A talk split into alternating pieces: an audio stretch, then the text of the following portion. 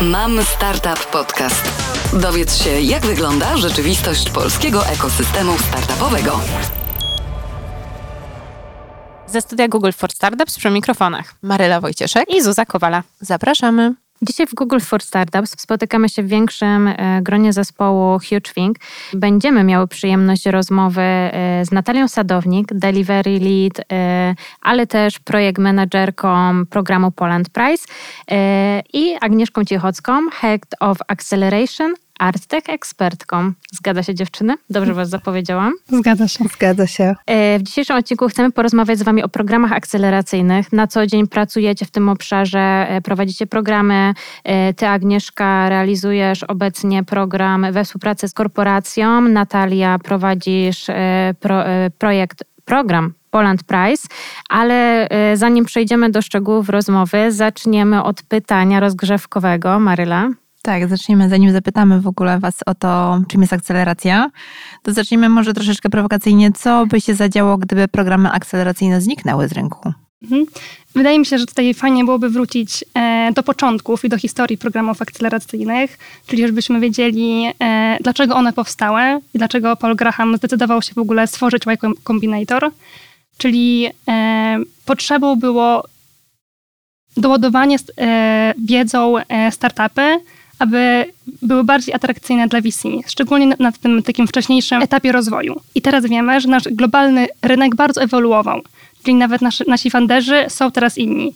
I już taka persona naszego fundera to nie jest tylko osoba, która e, pracuje w garażu rodziców, jest bez kasy i chodzi w japonkach, ale coraz częściej widzimy, że to są osoby, które wywodzą się z korporacji, które mają już ogromną taką wiedzę biznesową i, którą, i którzy budują swój startup, mając konkretny problem do rozwiązania. I taki przykład mamy w Polsce Marcin e, Tchórzewski, który stworzył Coders Lab, czyli on już miał na starcie idealny product market fit, tak? Czyli jakby e, jego problemy są całkowicie inne niż te problemy, które mieliśmy 20 lat temu.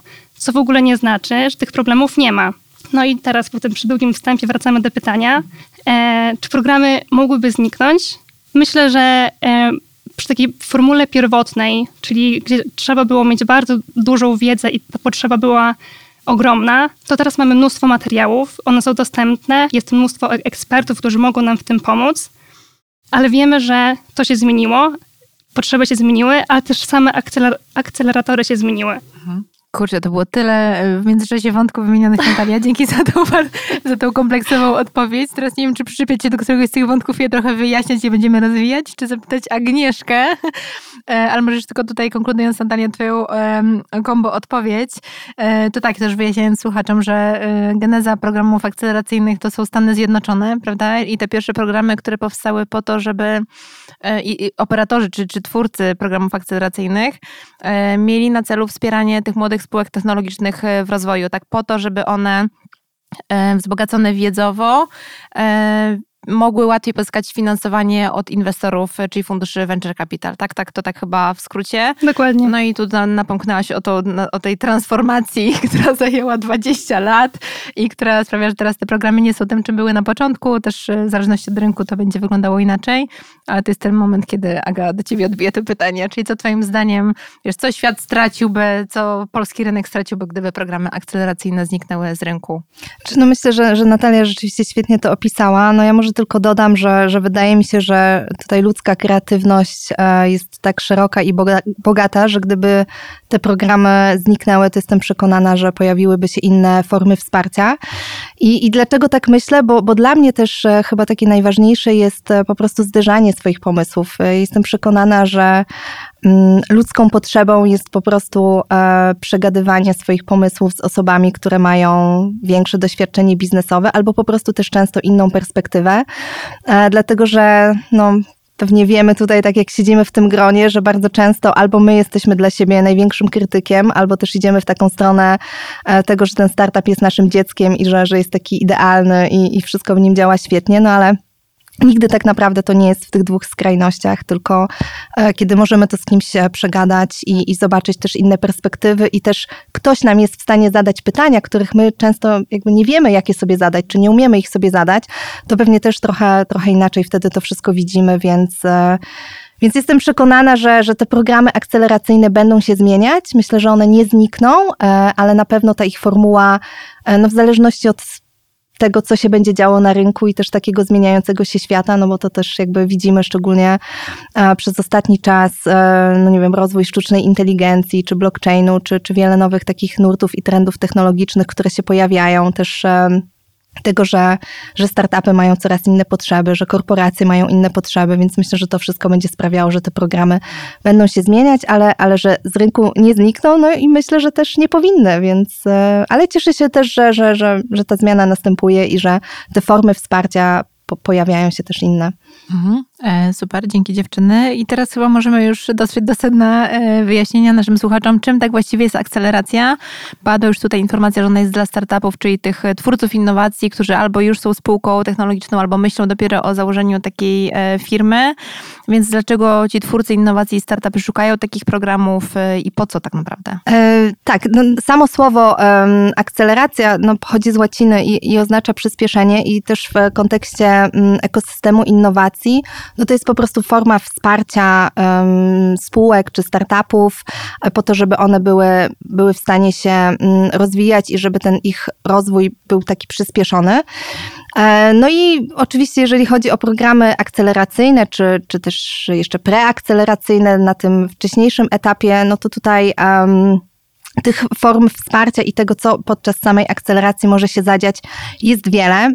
Na takim e, etapie preakceleracji, no to tutaj startupy głównie weryfikują swoje założenia biznesowe, ale też tworzą strategie Mm, dotarcia do inwestorów, finansowania. A mówisz preakceleracja i akceleracja, czy tutaj też jak e, ty i jak e, wy dziewczyny w ogóle sobie stawiacie tą, tą granicę pomiędzy, bo wiemy, że to jest płynne, tak, tak samo jak oddzielenie preakceleracji od inkubacji, czyli tego etapu w ogóle bardzo wczesnego e, rozwijania koncepcji, czyli jeżeli mówimy o preakceleracji i akceleracji, to w którym momencie też startupy wchodzą do takich programów? Tutaj już trochę też zmierzam do pytania, czy akceleracja jest dla każdego twórcy innowacji i dla każdego startupu. Tak, no to rzeczywiście mm, te etapy, mm, no, no, no są, są oczywiście jakieś takie elementy, które bierzemy pod uwagę, żeby te, te, te etapy dobrze określić. No, no dla mnie preakceleracja jest dla startupu, który musi zweryfikować swoje MVP, e, a akceleracja już dla takiego, który, mm, który ma to zweryfikowane i który bardziej też może skupić się nie wiem, na sprzedaży, na budowaniu zespołu, na strategiach wyjścia e, na rynek, pozyskania kolejnych klientów, ale też jakby wtedy już na takiej możliwości współpracy z korporacją. No bo jednak na, na takim etapie preakceleracyjnym to jest jeszcze za wcześnie na to, żeby, żeby podjąć współpracę z korporacją, szczególnie, że widzimy, że na rynku polskim e, korporacje bardzo rzadko chcą, chcą współpracować na tak wczesnym etapie i jednak szukają bardziej już takich rozwiązań, które zostały przetestowane w innych firmach w podobnej branży. Co myślę, że no, jakby rozumiem to, no ale to też pokazuje trochę, że, że rynek polski nie jest jeszcze aż tak bardzo dojrzały w kontekście, mm, w kontekście ekosystemu innowacji. No i myślę, że to też może startupom nastręczać e, wiele problemów ze względu na to, że pozyskanie tego pierwszego klienta zazwyczaj jest niezwykle trudne i czasochłonne. E, my też oczywiście w swoich programach staramy się to robić, no ale no rzeczywiście to to, że korporacje nie chcą podejmować tego ryzyka biznesowego, mm, no na pewno na dłuższą metę nie jest dobre, no ale też wiadomo, że, że zrozumiałe w takim kontekście zarządzania finansami i ich środkami. Tak, ja myślę, że może tu jest też ten moment, aby nawiązać, bo mm, te mm, pierwsze programy akceleracyjne właśnie w Stanach i też w tych modelach europejskich, one w sumie skupiają się na wspieraniu samych startupów. Natomiast w Polsce te pierwsze programy akceleracyjne, też dofinansowywane ze środków publicznych, one już weszły w taki model, e, gdzie nie tylko e, zapewniały wsparcie startupom, tak, wiedzowe tutaj ze strony mentorów i, i akceleratorów, ale też łączyły te startupy startupy z właśnie korporacjami, tak? Po to, żeby skrócić tą ścieżkę dotarcia, bo ona rzeczywiście jest y, niełatwa i niekrótka. Więc y, tutaj Natalia, do ciebie się uśmiecham. Y, czym jest ta akceleracja właśnie w partnerstwie z korporacją z perspektywy startupu, bo ona jest czymś więcej niż tylko takim skupieniem się na rozwoju swojego biznesu. Tak, i tutaj mamy przykład programu Poland Price, który właśnie realizuje. No i mamy idealne środowisko, żeby te dwie strony i korporacje i startup połączyć. Oczywiście dwie strony muszą wykonać wiele kroków i wiele pracy, żeby, żeby to się powiodło i żeby w ogóle wiedzieć, co się chce osiągnąć. Więc tutaj te, te kroki są niezbędne, żeby się przygotować do takiej współpracy. Yy, a właśnie tak jak mówisz teraz Natalia o tych krokach, czy są jakieś takie główne yy, kamienie milowe, które powinien spełnić startup, podchodząc do takiego programu, którego już teraz będzie odbiorcą e, tego testu technologii e, większa organizacja? Czy właśnie na tle tego e, Twojego doświadczenia zauważasz jakieś takie punkty, które, o które warto, żeby teraz startup się na przykład już zatroszczył? Przede wszystkim powinien zadbać, żeby mieć czas i zasoby ludzkie, żeby ten pilot, e, wdrożenie przebiegło tak, jakby e, tego chciała każda ze stron zwykle mm, takie dopięcie nawet formalne e, i, wystartowanie z taką współpracą między korporacją a startupem trwa czasem kilka miesięcy, więc e, trzeba zawsze myśleć te kilka kroków do przodu, czy, czy faktycznie będzie miało się przestrzeń, żeby, żeby to należycie wszystko przeprowadzić, więc to z pewnością czas. E, no i zdefiniowanie, co właściwie chcemy osiągnąć po tej, po tej współpracy. Dla niektórych startupów na tym wcześniejszym etapie samo przeprowadzenie testu jest wystarczające, bo oni zdobywają e, doświadczenie, e, mają swój produkt już sprawdzony e, z kimś dużym, z potencjalnym klientem i to może być już wystarczające. Dla niektórych to jest niewystarczające i wtedy już dążą do e, komercjalizacji, żeby ta współpraca poszła jak najdalej i jak najdłużej trwała, żeby ona była korzystna dla, dla obu stron. Mhm, my chyba Cię nie dopowiedziałyśmy też na początku, Zuza, że w tym odcinku będziemy chciały się skupić na programach akceleracyjnych z perspektywy dużych organizacji, bo tak naprawdę można by równie długo i wyczerpująco opowiadać o akceleracji dedykowanej startupom i o tym, jakie korzyści e, to niesie startupom, jak one się muszą przygotować, jak wybrać akcelerator, ale tutaj też Natalia z Agnieszką e, już kilkakrotnie się też pisały o tym w różnych formach i w różnych miejscach, więc zachęcamy do, do lektury tych tekstów.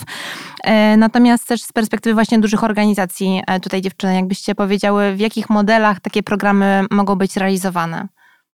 Tak, ja jeszcze chciałam dopowiedzieć do tego, do tego, co mówiła Natalia, a propos takich ważnych rzeczy ze strony startupu i tego, jak się przygotowują.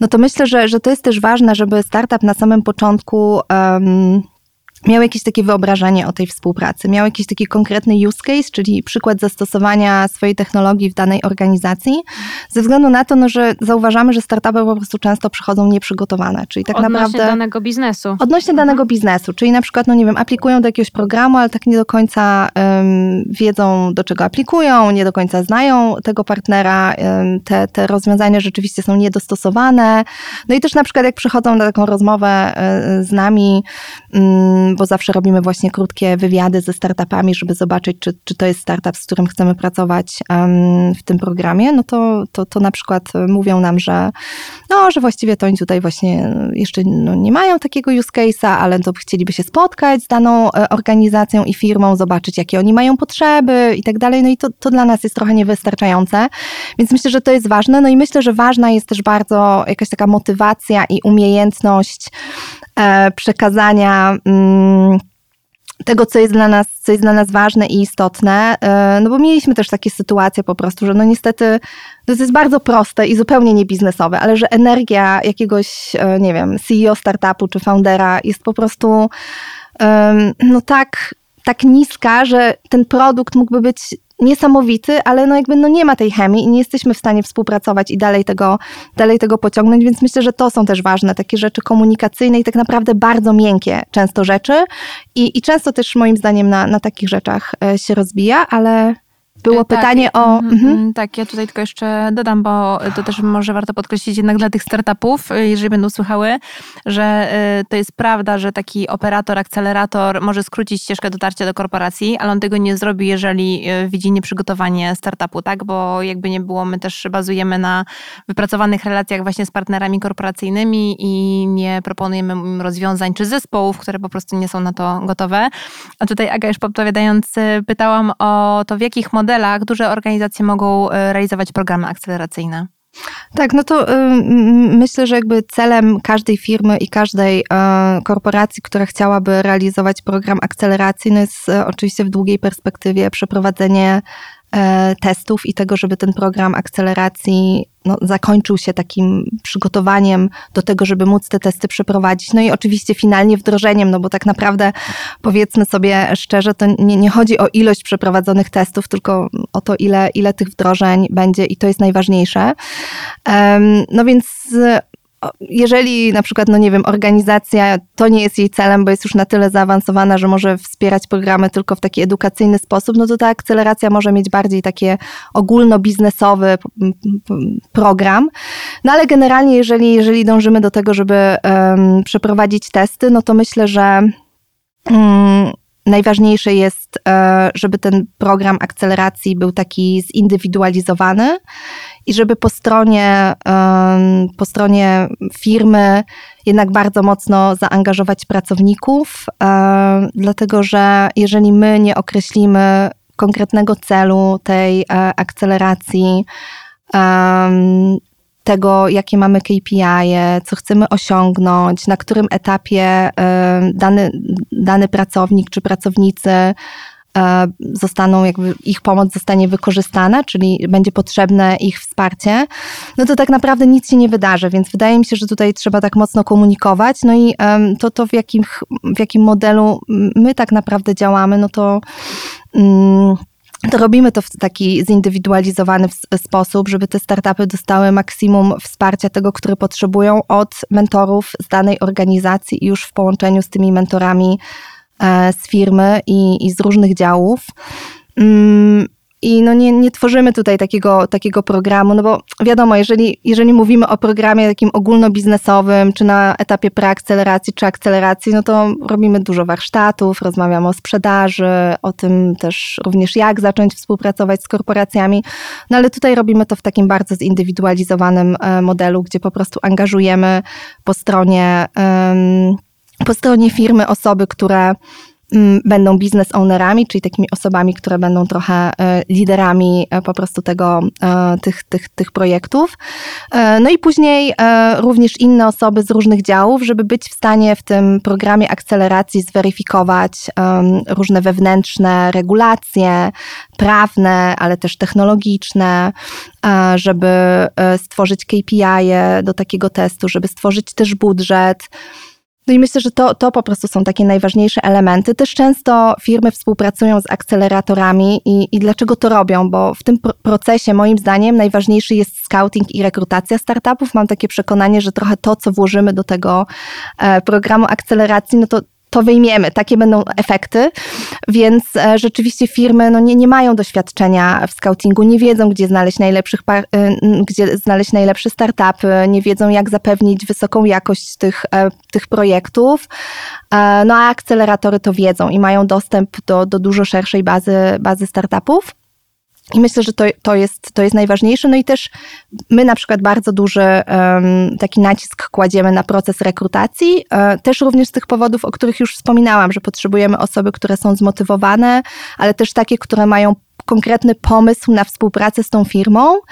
Um, przechodzimy też cały taki proces później weryfikacji e, tego w danej firmie, czy nie wiem, na przykład takie rozwiązania e, już istnieją, czy może widzieli, nie wiem, podobne już rozwiązania na rynku, czy z kimś takim rozmawiają, no bo wiadomo, to, że jeszcze jakieś rozwiązanie odpowiada na konkretne wyzwanie, które ma, które ma firma, to jeszcze no nie oznacza, że to rzeczywiście będzie ten startup, który zostanie wybrany, no bo bardzo często firmy też oczywiście um, robią rozeznanie rynku, mm, już rozmawiają z jakimiś startupami, więc jest tam bardzo dużo tak naprawdę elementów, które trzeba sprawdzić i zweryfikować.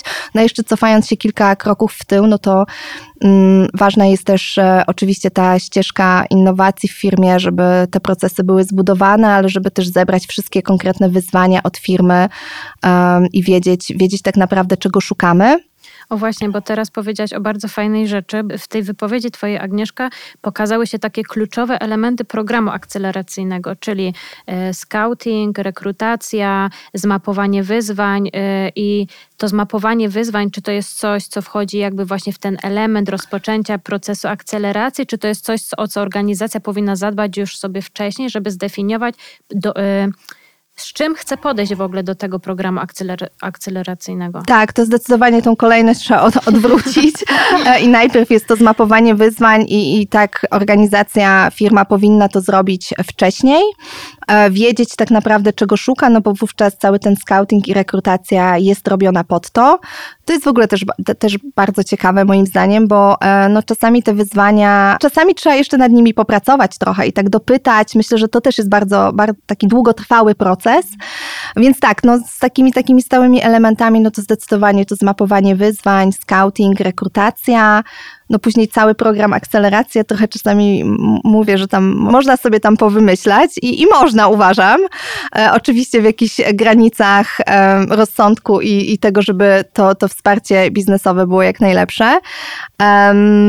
Ale tak, no to, to są na pewno ważne rzeczy, i, i, ale jakby jestem przekonana, że takie zaangażowanie, że to, co jest najważniejsze, to jest zaangażowanie po prostu osób po stronie firmy. No i teraz w firmach działają działy innowacji e, i myślę, że to, mm, to jest taki wynik wielu różnych po prostu też, no nie wiem, błędów, wyzwań, kiedy, kiedy tych działów nie było, tylko były jakieś osoby, które starały się wdrażać innowacje w firmach. Teraz są to już osobne działy, często nawet nie pod jakimś tam działem, tylko, tylko zupełnie osobne i myślę, że to są, to jest taki most pomiędzy korporacją e, a startupem, który jest bardzo potrzebny ze względu na to, że no bardzo często startupy i firmy rozmijają się w swoich oczekiwaniach. Startupy nie rozumieją wszystkich struktur, e, które rządzą w korporacji, e, nie wiem, takich też ta decyzyjność jest często rozproszona, czas działania jest bardzo długi, więc tych wyzwań jest sporo. No a z drugiej strony też firmy no nie do końca rozumieją i są w stanie pracować w tak zwinny sposób jak te startupy, więc, więc to, na pewno, to na pewno pomaga. Ja tu tylko dotknę jeszcze jednego wątku może, bo Aga wspomniałaś, że mm, duże organizacje czy korporacje często pracują z operatorami, z akceleratorami i tak też pytając o model, e, miałam w głowie to, co, co też e, no, widać na podstawie tego, co wy realizujecie, realizujecie na co dzień, czyli no, tak Agnieszka, jesteś zaangażowana i prowadzisz program, który jest dedykowany jednej dużej organizacji, tak, bo ona po prostu była już na etapie, kiedy chciała uruchomić własny program akceleracyjny.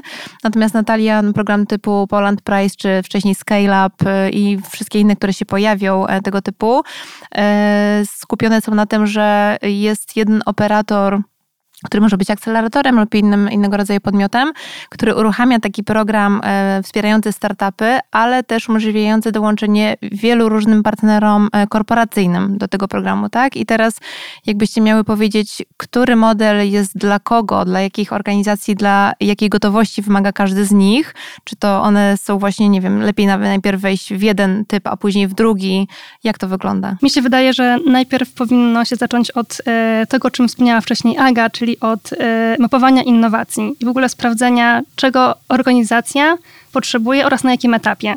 E, w naszym raporcie huge wyszło, że e, ponad 70% innowacji, które są poszukiwane w organizacjach, odpowiadają na bieżące potrzeby, czyli żeby usprawnić coś, co dzieje się teraz, a tylko 30% e, procent, e, tych innowacji było na przykład po to, aby stworzyć coś nowego, czyli dwie trzecie bieżączka, jedna trzecia wychodzenie naprzód. No i teraz, jeżeli e, korporacja chce iść do przodu, żeby nie stać w miejscu, czyli żeby się nie cofać, musi jak najwięcej e, korzystać z tych innowacji, które przydadzą się za jakiś czas. Czyli tutaj mamy bardzo fajne narzędzie McKinseya, czyli trzy horyzonty, żeby maksymalnie, Dziękuję Natalia. żeby maksymalnie patrzeć w przód. Tak, mamy trzy horyzonty czasowe. Im sobie bardziej wybiegniemy w przód, tym, tym mamy szansę stać się jeszcze bardziej konkurencyjni. No i teraz, jeżeli już mamy sobie zdefiniowane, jak chcemy rosnąć, e, co chcemy, żeby nasza firma miała za te x lat, mamy te horyzonty, mamy strategię innowacji, no to teraz przychodzi czas e, na, na akcelerację, na innowacje, na startupy. No i w zależności od tego, jak sobie zdefiniujemy, e, na, na jakim poziomie gotowości jest nasza organizacja, wtedy uderzamy do wczesnych startupów i patrzymy, jak one się rozwijają, jak w ogóle mogą dopracować e, dane rozwiązania do naszych potrzeb, a im jesteśmy bardziej gotowi, tym możemy sobie pozwolić już na e, bardziej zaawansowane e, wdrożenia, no bo wiadomo, że im ba- bardziej to dane wdrożenie jest zaawansowane, tym więcej działów jest też zaangażowanych. Compliance, działy prawne, deweloperzy, więc im wychodzimy dalej, tym jest trudniej, ale też korzyści, korzyści są większe. Czy masz na myśli, Natalia, że te wczesne rozwiązania versus bardziej dojrzałe, mm, tu mówisz o tym, że one inaczej działają na organizację, czyli że te na wcześniejszym etapie bardziej działają inspiracyjnie i mogą e, podpowiadać właśnie, czym się warto zainteresować, natomiast te bardziej dojrzałe po prostu są gotowe do przetestowania chociażby, nawet jeżeli nie wdrożenia, tak? Dokładnie, dokładnie. I te, y, też ten margines błędu, który się pojawia przy ws- współpracy też jest mniejszy, no bo ta współpraca z takim startupem na wcześniejszym etapie może nie wykleić się aż tak bardzo, jak e, wdrożenie czegoś nowego do naszego systemu już z gotowym produktem. Tak, to jest ten wątek, o którym ty, Agnieszka, zahaczałaś wcześniej, czyli ta gotowość i e, otwartość na ryzyko, prawda? I no jednak obserwujemy tutaj też e, z Zuzą na co dzień pracując z dużymi organizacjami, że e, im więcej już klientów dużych, których można podpytać nawet jak to poszło z danym startupem, tym większa otwartość, czyli automatycznie mniejsza otwartość na nowości, na testowanie czegoś, czego nikt wcześniej nie sprawdził. A z twojej perspektywy, Aga, który model dla kogo i jakiej gotowości wymaga? Tak, to, to zaraz powiem, jeszcze chciałam dopowiedzieć do tego, co ty mówiłaś, że, że rzeczywiście tak jest i, i też o tym wcześniej wspominałam, ale wydaje mi się, że to trochę się zmienia i będzie się zmieniać, dlatego że no, firmy chcą wprowadzać i wdrażać innowacje po to, żeby wyprzedzić swoją konkurencję, a no, jakby nie podejmując ryzyka i nie wchodząc w takie naprawdę nie wiem, trendy technologiczne, nie próbując nowych rzeczy, no to tak naprawdę na, na którymś etapie już nie będzie możliwe. Moim zdaniem musi być jakiś ten procent ryzyka, które będą chcieli podejmować, żeby naprawdę być na topie w swojej branży. To jest to, Natalia wspomniała, jeszcze raz dziękuję za trzy horyzonty. czyli równocześnie tak naprawdę, tak? To, co się da robić równocześnie, czyli w jakimś stopniu, znaczy w największym stopniu oczywiście skupić się na tej głównej działalności, tak? Usprawniać, optymalizować, co się da i wdrażać nowości, ale też obserwować i testować te nowe rzeczy, trochę nieznane, ale po to, żeby wyłapać coś fajnego odpowiednio wcześniej, tak? Wcześniej niż konkurencja.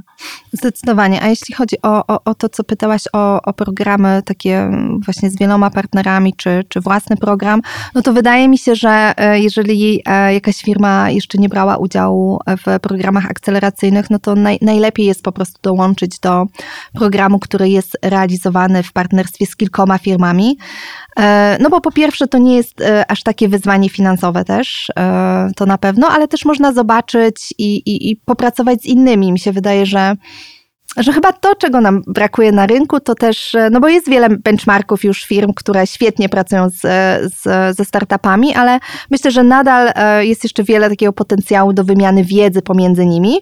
No ale też wierzę, że właśnie takie programy trochę ten, trochę tą wymianę wiedzy spełniają.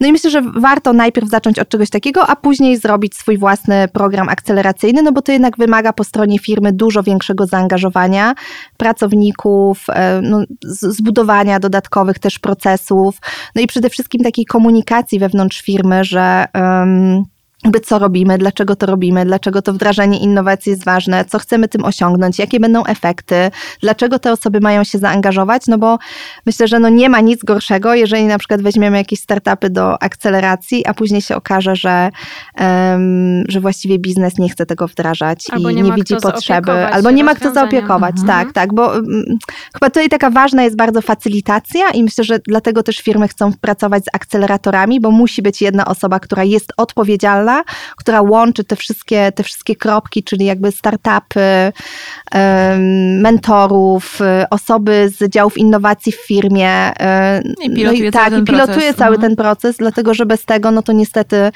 widać, że to gdzieś, gdzieś się rozjeżdża i może utknąć w e, pewnym punkcie. Ja mam jeszcze takie pytanie, bo to chyba dzisiaj nie padło. E, Słuchają nas też organizacje, które nie korzystały e, jeszcze z programów akceleracyjnych, pewnie może się przymierzają.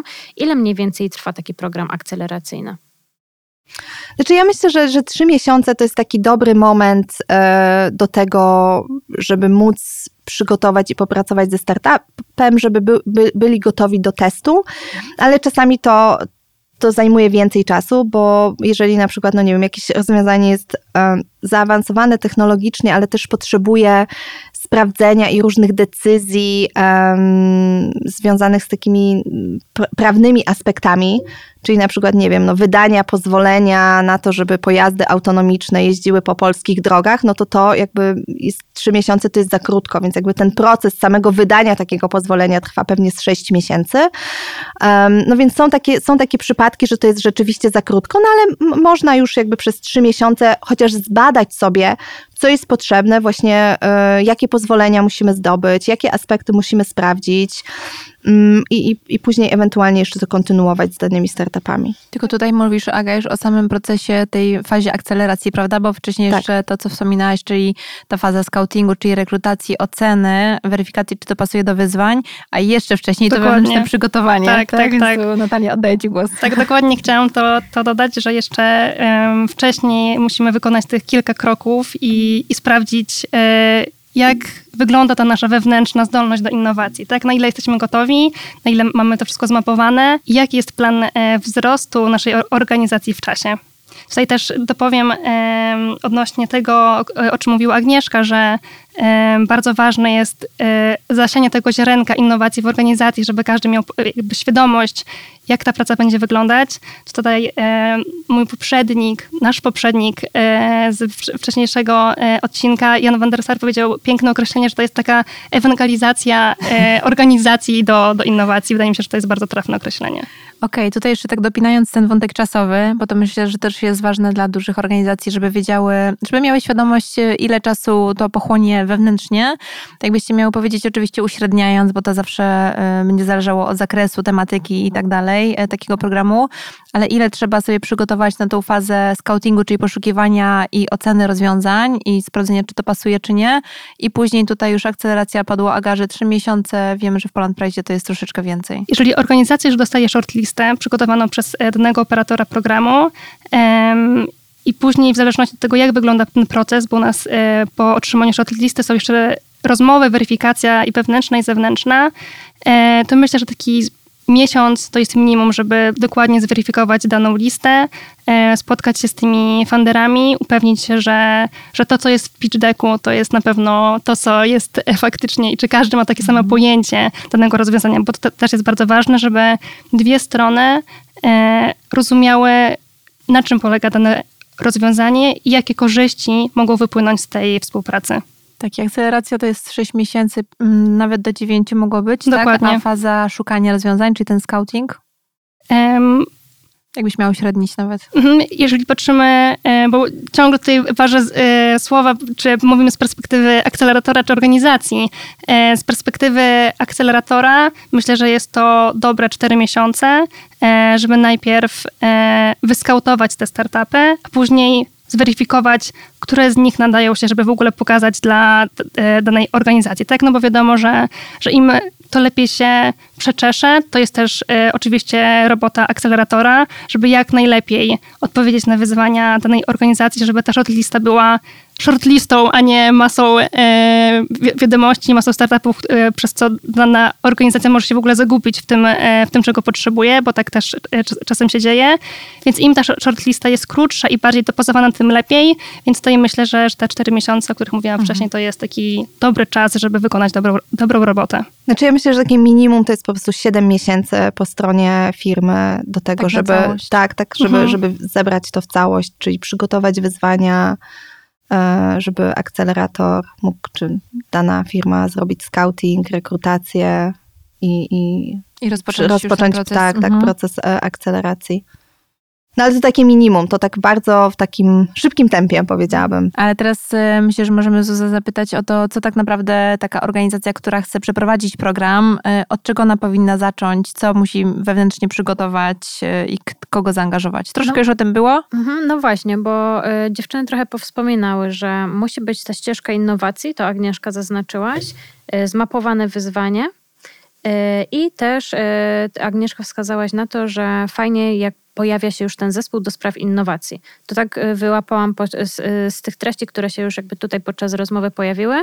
Y, Więc w sumie kontynuując Maryla, twoje pytanie, Co co, jeszcze? jeszcze? Ja bym może tutaj tylko naprostowała, e, że to nie musi być od razu zespół, żeby też e, nie zniechęcić organizac- organizacji, których tych zespołów jeszcze nie mają. To, może to może być kilka osób, które po prostu mają świadomość, e, czym są innowacje, mają jakieś takie przyzwolenie z góry e, że mogą działać w takim obszarze, że to może i być ich e, jakaś taka dodatkowa praca e, przy danym etacie, więc Początkowo to mogło być swobodnie kilka osoby, takie wolne embriony w organizacji, a później oczywiście to, to niech rośnie i niech skaluje na całą organizację. Super Tak, to- ważne, to- że to dodałaś. Mhm. To zdecydowanie nie musi być zespół, ale ja myślę, że jednak po stronie firmy musi być taka osoba, która jest liderem e, czy liderką. E, Dlatego, że jeżeli to, to jest kilka rozproszonych osób i nie ma takiej osoby, to bardzo ciężko będzie to też przeprowadzić. E, Więc zdecydowanie lider, liderka po stronie e, firmy. Em, No i później no, potrzebny, potrzebni są też mentorzy i no, może najpierw biznes ownerzy danych obszarów, więc jeżeli wybierzemy te, te startupy, no to szukamy biznes ownerów, którzy em, są z danych obszarów, w których startup działa. Czyli oni, y, zależy Wam na tym w ogóle w programach akceleracyjnych, żeby ich zaangażować na najwcześniejszym etapie. Tak, tak, zdecydowanie, no bo właśnie to będziemy później pewnie rozmawiać o takich fuck up stories, ale to już trochę wspomniałam, że mm, no najgorzej jest, jeżeli nie ma tych osób i nie jesteśmy w stanie z nimi zderzyć em, pewnych aspektów, nie wiem, biznesowych, technologicznych, nie wiem, ceny, czy, czy oni w ogóle są zainteresowani tym rozwiązaniem, no to może się wydarzyć tak, że prze, przeakcelerujemy taki startup, no ale później tak naprawdę e, to będzie po nic, dlatego że biznes nie będzie chciał e, z nim współpracować i nie będzie chciał tych pomysłów wdrażać, więc oni e, powinni być zaangażowani na jak najwcześniejszym etapie, idealnie nawet już w procesie rekrutacji, a jeżeli nie jest to możliwe, żeby weszli tak, że tak powiem, na pełen etat trochę w proces rekrutacji, no to przynajmniej potrzebujemy e, mieć jakąś taką grupę osób, z którymi możemy skonsultować e, te pomysły i, i, i zobaczyć, czy rzeczywiście to są te startupy, które chcemy wybrać. Ja może powiem na takim przykładzie tego programu, który robimy teraz, no to my rzeczywiście wybieraliśmy startupy, ale później um, wybraliśmy ich 10 i z tych 10 zrobiliśmy takie wydarzenie, na które zaprosiliśmy wielu mentorów, którzy byli chętni wesprzeć startupy w programie, którzy byli z różnych obszarów, z tych obszarów, w których działają startupy. No i wspólnie Z organizacji. z organizacji, tak. I wspólnie z tymi mentorami z organizacji wybraliśmy finalną piątkę, bo no ciężko jest wybrać te, e, te finalne startupy, jeżeli no my tak naprawdę no nie mamy wiedzy ze, ze środka organizacji, no i jednak te osoby dlatego tam pracują, bo mają ogromne doświadczenie w danej branży, e, które no oczywiście no my nie, nie zawsze mamy. E, I, I chyba to, to jest takie najważniejsze, żeby oni byli um, już zaangażowani na jak najwcześniejszym etapie. No i później te osoby też wspierają, jakby albo są biznes ownerami, albo po prostu wspierają te startupy w aspektach, które są do sprawdzenia. Mm, Czyli i takich regulacyjnych, i związanych z ceną, i związanych z em, regulacjami jakimiś wewnętrznymi, prawnymi, technologicznymi. No też na przykład, nie wiem, no z tym, że czy, czy jakieś rozwiązanie może być wdrożone, bo czy się zmieści na przykład w jakimś miejscu, w którym chcemy to postawić, no to też, to też są takie aspekty często. E, I to, to są takie najważniejsze rzeczy, które są potrzebne e, po, po stronie organizacji. No moim zdaniem ten czynnik ludzki jest najważniejszy. A też właśnie mówiąc o tym czynniku ludzkim, czyli o takich mentorach, czy po prostu osobach, które są angażowane po stronie dużej organizacji, niezależnie od tego, w jakim modelu ten program jest e, realizowany, to czy oni muszą mieć jakieś przygotowanie już na start, tak? Bo mogą, że słuchają nas organizacje, które myślą, no fajnie, może taki program jest dla mnie, ale czy ci moi ludzie mają, nie wiem, są super znawcami technologii, albo czy w ogóle wiedzą, czym są startupy? Czyli czy takie osoby już muszą mieć na start jakąś wiedzę i jaką? Mm, Tak, to, to, to zależy też o jakich, e, o których osobach mówimy. Jeżeli mówimy o mentorach, no to to są głównie osoby, które mają doświadczenie w swojej branży i w tej swojej dziedzinie, nie, nie do końca takie, które wiedzą wiele o startupach i, i myślę, że też nie muszą, ale e, to, co jest ważne, żeby zrobić, to żeby zrobić jednak takie wprowadzenie do tego świata startupowego dla tych osób, dlatego że jeżeli no to chyba wszyscy tak mamy, że jeżeli dobrze nie zrozumiemy, po co to robimy, jaki jest cel, jaki ma być efekt, w jaki sposób mają być zaangażowani, no to nie jesteśmy chętni do robienia tego. Więc takie warsztaty na samym początku tego procesu, czyli jakby co to są w ogóle startupy, w jaki sposób na przykład działy innowacji w danej firmie e, pracują ze startupami, w jaki sposób te startupy są wybierane, jak wygląda też e, proces rekrutacji, czy na podstawie jakich kryteriów wybieramy ten dany startup do, do procesu, no ale też jakby co ma się wydarzyć w programie, z czym chcemy skończyć taki program, co się wydarzy później? E, czyli jakie są jeszcze kolejne kroki po programie, to, to zdecydowanie warto, warto jest, no, nawet nie warto, no moim zdaniem to jest taki must have, e, po to, żebyśmy byli w stanie dobrze, dobrze w programie pracować. Więc tak, no, no zdecydowanie to jest taka wiedza, a jeżeli chodzi o wiedzę, no nie wiem, jeżeli dana organizacja chciałaby sama stworzyć e, program akceleracji, no to moim zdaniem no, pracownicy muszą mieć oczywiście jakąś taką już ogólną wówczas wiedzę biznesową związaną z programami akceleracji, z, tego, z tym, czego dany startup potrzebuje mhm. na określonym etapie rozwoju, no ale też przede wszystkim, no, gdzie znaleźć te startupy, jak je zweryfikować, jak je ocenić w jaki sposób e, później taką ścieżkę pracy w programie akceleracyjnym dla nich zbudować, z czym należy to skończyć. No i też no tutaj już jest na pewno potrzebna większa wiedza, e, taka i z zakresu technologii, i z zakresu, no nie wiem, tego, jaka jest konkurencja na przykład na rynku, nie wiem, czy to rozwiązanie jest innowacyjne, czy jednak nie jest, no bo nie śledząc trendów, nie, nie, nie widząc tak naprawdę kilkuset e, pitch decków, bardzo y, ciężko jest czasami ocenić taki startup, no bo to jednak wymaga no, na pewno wiele wiedzy, ale też myślę, że takiego doświadczenia, że są po prostu w tych pitch deckach takie elementy, które, na które szybko zwracamy uwagę i jesteśmy w stanie bardzo szybko odsiać te startupy, z którymi no nie warto na przykład pracować, czy widzimy, że to, że to rozwiązanie nie jest innowacyjne, więc tu, tu już na pewno większa, większa wiedza taka ogólnobiznesowa i technologiczna. Mhm. Okej, okay, ale jeżeli mówimy o angażowaniu tych osób wewnątrz, które będą pracowały czy testowały później technologie startupowe, to Twoim zdaniem najważniejsze jest powiedzenie im, czym są startupy, jaka jest specyfika ich pracy, że to nie jest już dojrzały dostawca też, który po prostu już 100 razy sprzedał to rozwiązanie, tylko że tutaj jest troszeczkę inny charakter. Natalia, ty byś coś dodała? Ja jeszcze bym dodała, że moim zdaniem y, najważniejsze jest też to y, też nastawienie i zbudowanie po prostu takiego nastawienia, że tak jak powiedziałaś, że to nie jest dojrzały dostawca, który ma gotowe rozwiązanie i możemy je po prostu skopiować i wdrożyć,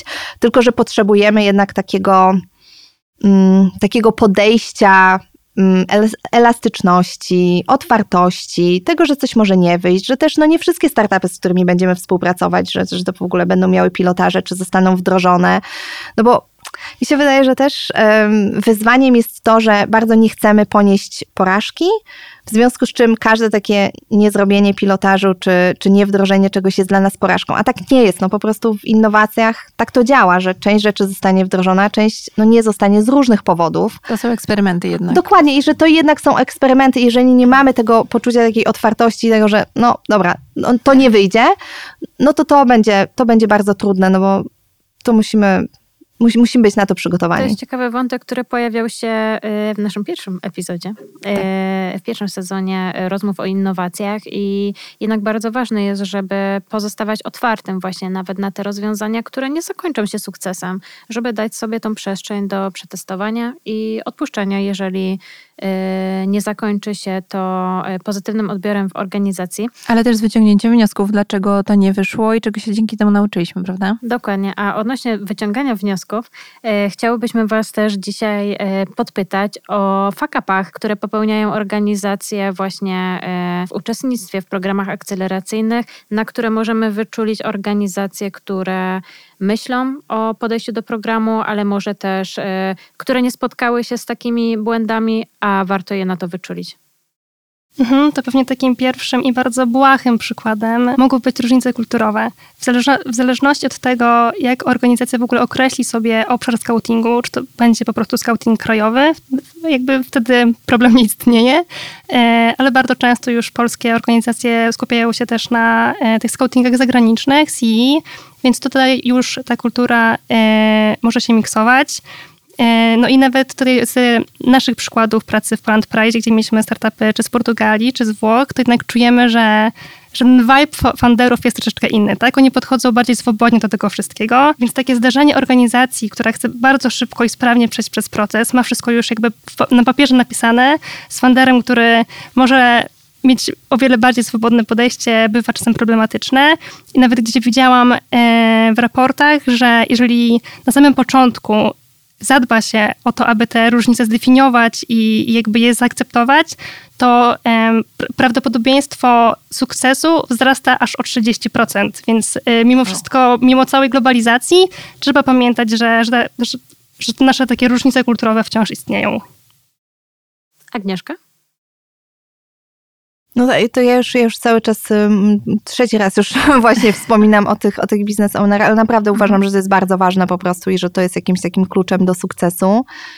Ym, A tak poza tym to no nie wiem, czy mogę coś dodać do tego, co, co, co, co mówi Natalia. No, ja, ja cały czas uważam, że po prostu kluczem do wszystkiego jest komunikacja i, i jeżeli my na początku już nie zdefiniujemy sobie naszych oczekiwań, potrzeb i to, co chcemy osiągnąć, to, to jakby już mam w głowie taką rozwijaną listę fakapów i problemów, które się pojawią. E, bo wszystko tak naprawdę, no, no, na każdym etapie coś, coś może się nie udać. Więc no, to, to myślę, że ta, że ta komunikacja.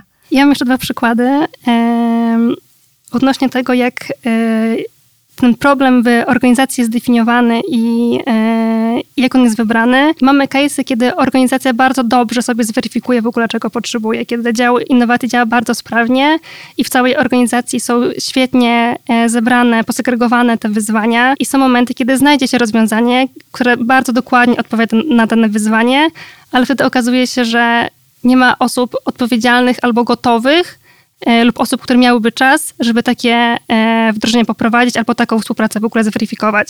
Więc to też jest e, bardzo, bardzo ciężkie, żeby mimo wszystko definiować, e, żeby mimo wszystko w momencie definiowania wyzwań i zbierania ich automatycznie przyporządkowywać PM-a, tego, tą osobę, która będzie ostatecznym użytkownikiem, że ona też w danym momencie może być zaangażowana i ten em, dany czas e, musi być też em, zapisany.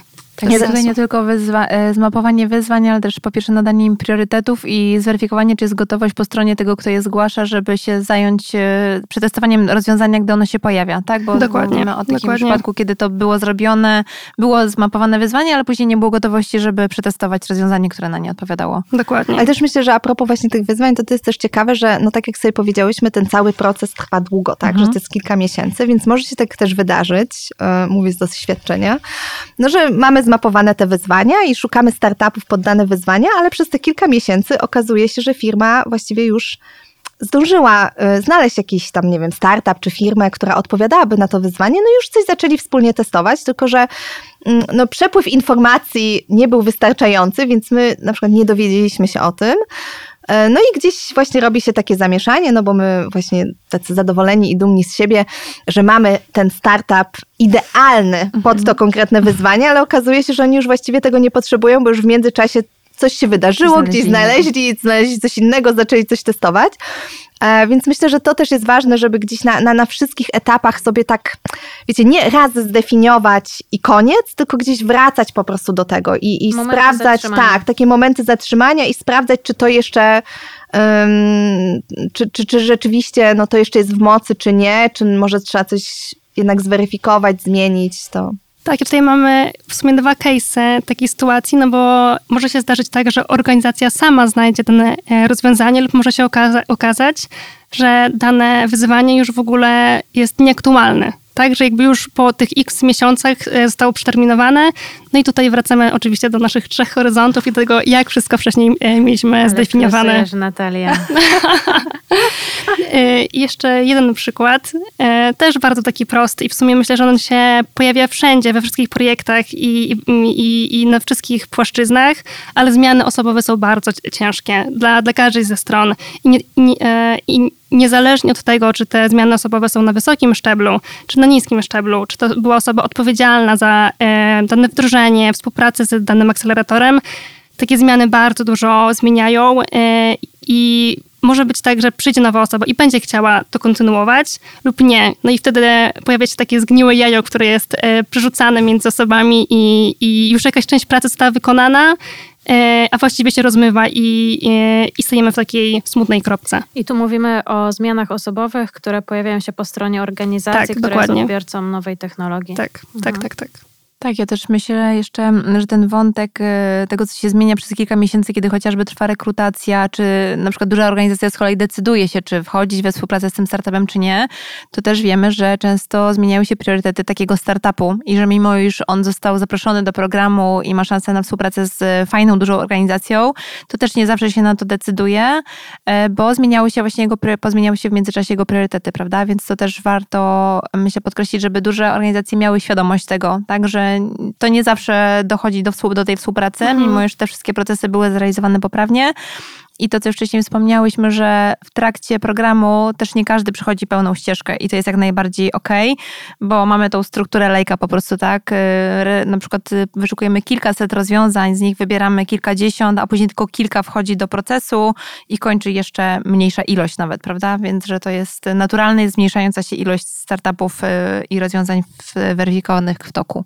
No dobrze, to co? Pora na podsumowanie. Dziewczyny, nie, nie zapytam o złote rady, tak? Ale mm, pamiętając o tym, że, że dedykujemy ten, ten odcinek i te wszystkie informacje o programach akceleracyjnych dużym organizacjom, i pamiętam, że już niektóre wątki powtórzone były kilkakrotnie, ale tak naprawdę jedno takie najważniejsze stwierdzenie, czy taki przekaz do tych organizacji, które rozważają taką formę pozyskiwania innowacji, e, bo po to to wszystko jest, żeby pozyskać nowe rozwiązanie, które usprawni albo pozwoli być bardziej konkurencyjnym, to co byście przekazały takim organizacjom?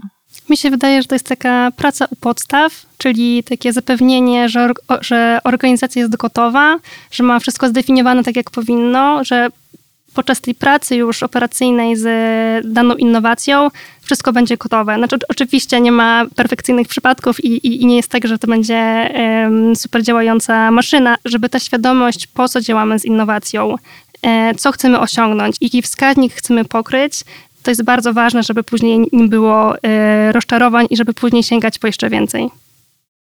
To, to ja mam takie trzy punkty, że organizacja powinna um, zastanowić się, do czego dąży, co jest jej celem. E, drugi, zastanowić się, czy jest w stanie zrobić to sama, czy nie ma wystarczająco wiedzy, możliwości, zasobów ludzkich do tego, żeby to zrobić i wówczas e, poszukać kogoś, kto będzie takie zasoby miał i się wesprzeć na przykład jakimś akceleratorem. I trzecie, być e, gotową na jednak podjęcie ryzyka i też na to, że w pewnych zakresach może to być porażka. I chyba, chyba to jest dla mnie najważniejsze. Ja już nic nie dokładam, Zuzula, to było tak dla mnie idealne podsumowanie. Ja też nic nie dodaję. Y, dziewczyny, bardzo Wam dziękujemy, że byłyście dzisiaj naszymi gościniami. Tak, dzisiaj rozmawiałyśmy z Natalią Sadownik y, oraz Agnieszką Cichocką z HugeFink. Dzięki dziewczyny. Dzięki, Dzięki bardzo. Sprawdź inne odcinki Mam Startup Podcast na Spotify, YouTube, Apple Podcast i Google Podcast.